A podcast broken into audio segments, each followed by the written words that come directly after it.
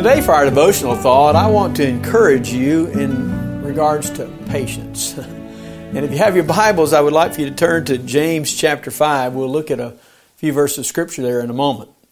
But I want to talk to you about this matter of patience and, and the need for patience. Certainly, as we're going through what we're going through, the social distancing and having to stay in the home, and, and really just uh, messing up what we ordinarily would do, I'm sure you've come to a place to where your patience has been tried. But I want to encourage you to be patient. The Lord has commanded us that we need to be patient. Now, that comes from somebody who is certainly not patient. I'm that person who would rather make a right turn at a red light than to sit there and wait for it to turn green. I'm that person that whenever I go to the doctor's office, I'm sure hoping there's not a long wait because it's hard for me to sit there very long. Or if I go to the grocery store, I'm always that person who gets in the line where the person ahead of me moves like a snail and has 40 coupons and three price checks. And I'm wondering, how did I choose to be in this particular line? So I, am not sharing with you as one who is, has patience easily or that has discovered how to have that patience, but I'm sharing with you as a fellow struggler that we need to be patient and God commands us to be patient. It's interesting in this passage, it's found here in James chapter 5, verse 7 and following. He's talking about this matter of patience. Remember, James is a very practical book. And, and the practical lesson is to be patient. This is what it says Be patient, therefore, brethren, until the coming of the Lord. Behold, the farmer waits for the precious produce of the soil, being patient about it until it gets the early and late rains. You too be patient. Strengthen your hearts, for the coming of the Lord is at hand. You too be patient. He gives us the example of the farmer. The farmer is a person who has great patience. I don't know if you've ever farmed any, but if you've ever farmed, it takes great patience. If you, if you would think about it, a farmer, if he's going to go get new land, he's got to first clear that land, and that takes a lot of time. And then he has to till the soil.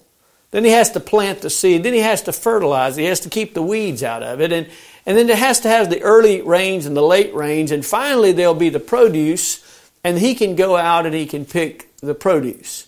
The farmer has to be patient if he is going to enjoy the fruit of his labor. And that's what James says. Just as that farmer is patient, we must be patient in the same manner. For see, God's doing something in us. He's growing something in us, the image of Christ, to make us more like Jesus, to make us more in line with what His Word tells us to be. And, and God is a patient God, therefore He wants us to be patient. He wants to learn, for us to learn to be patient. We, we, we can't be like the, the little boy that I heard who was, I'm sorry, was with our uh, with his school, and they were doing the project that you've probably seen before, where they placed a seed in the cup. And the seed in the cup is a little bean sprout, and it comes up and sprouts. And, and all those cups were on the window, and everybody sprouted and came up except for his. His teacher was concerned about that, so she went and asked him, said, What's wrong? He said, I don't know what's wrong with my seed. I can't understand why it's not sprouted. He says, Every day I dig it up and look at it to make sure it's okay, but it never has changed. Well, the problem with that little boy was that he dug up the seed that was planted. And until that seed was left in the ground and is broken in the ground, it would never ever sprout. I think sometimes we're about like that. We're about like that one who plants that seed and we pick it out, the seed, see how it's going and doing, and we don't have a lot of patience to wait to see what's going to be produced as God would allow that to sprout. And see, God says to you and me, we need to be patient, just like the farmer is patient. And there are different kinds of farmers. I was studying today and thinking about that day about different farmers. One of the farmers that I probably would admire the most would be the farmer who decides that he wants to have a pecan orchard. Have you ever seen a pecan orchard? Where I grew up, there were pecan orchards everywhere.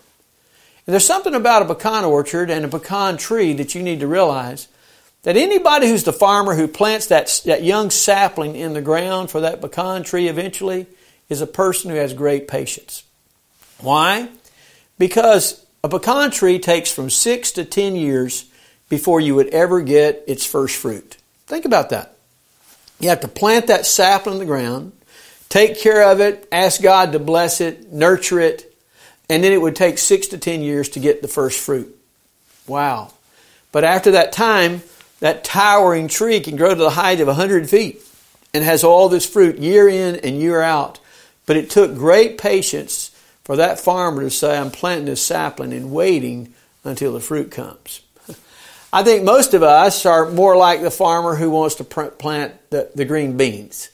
You can take green beans out, throw, throw a seed in the ground, in a few weeks, you'll have green beans. And you'll be eating those green beans. But here's the problem. After a while, the green beans will play out, and the thing you have to do is to plow them under. And you have to plant them again. See, a lot of times we, we approach life like that. We want to do things instantly, we want things to happen quickly, but they don't have any long lasting results. Well, I assure you this that when it comes to you, God is working more on a pecan tree than He is a green bean. He's more in working with you and watching you and patient with you to watch you grow that your fruit might be brought forth in due season. Therefore, you need to have that same heart. You say, Lord, just as you are working in me and you're growing me and you're patient toward me, help me to be patient. Help me to be patient in my own life. Help me to be patient in the circumstances I face. Help me to be patient right now as we're going through this situation where life is kind of in an upheaval. I ask you to help me to be patient.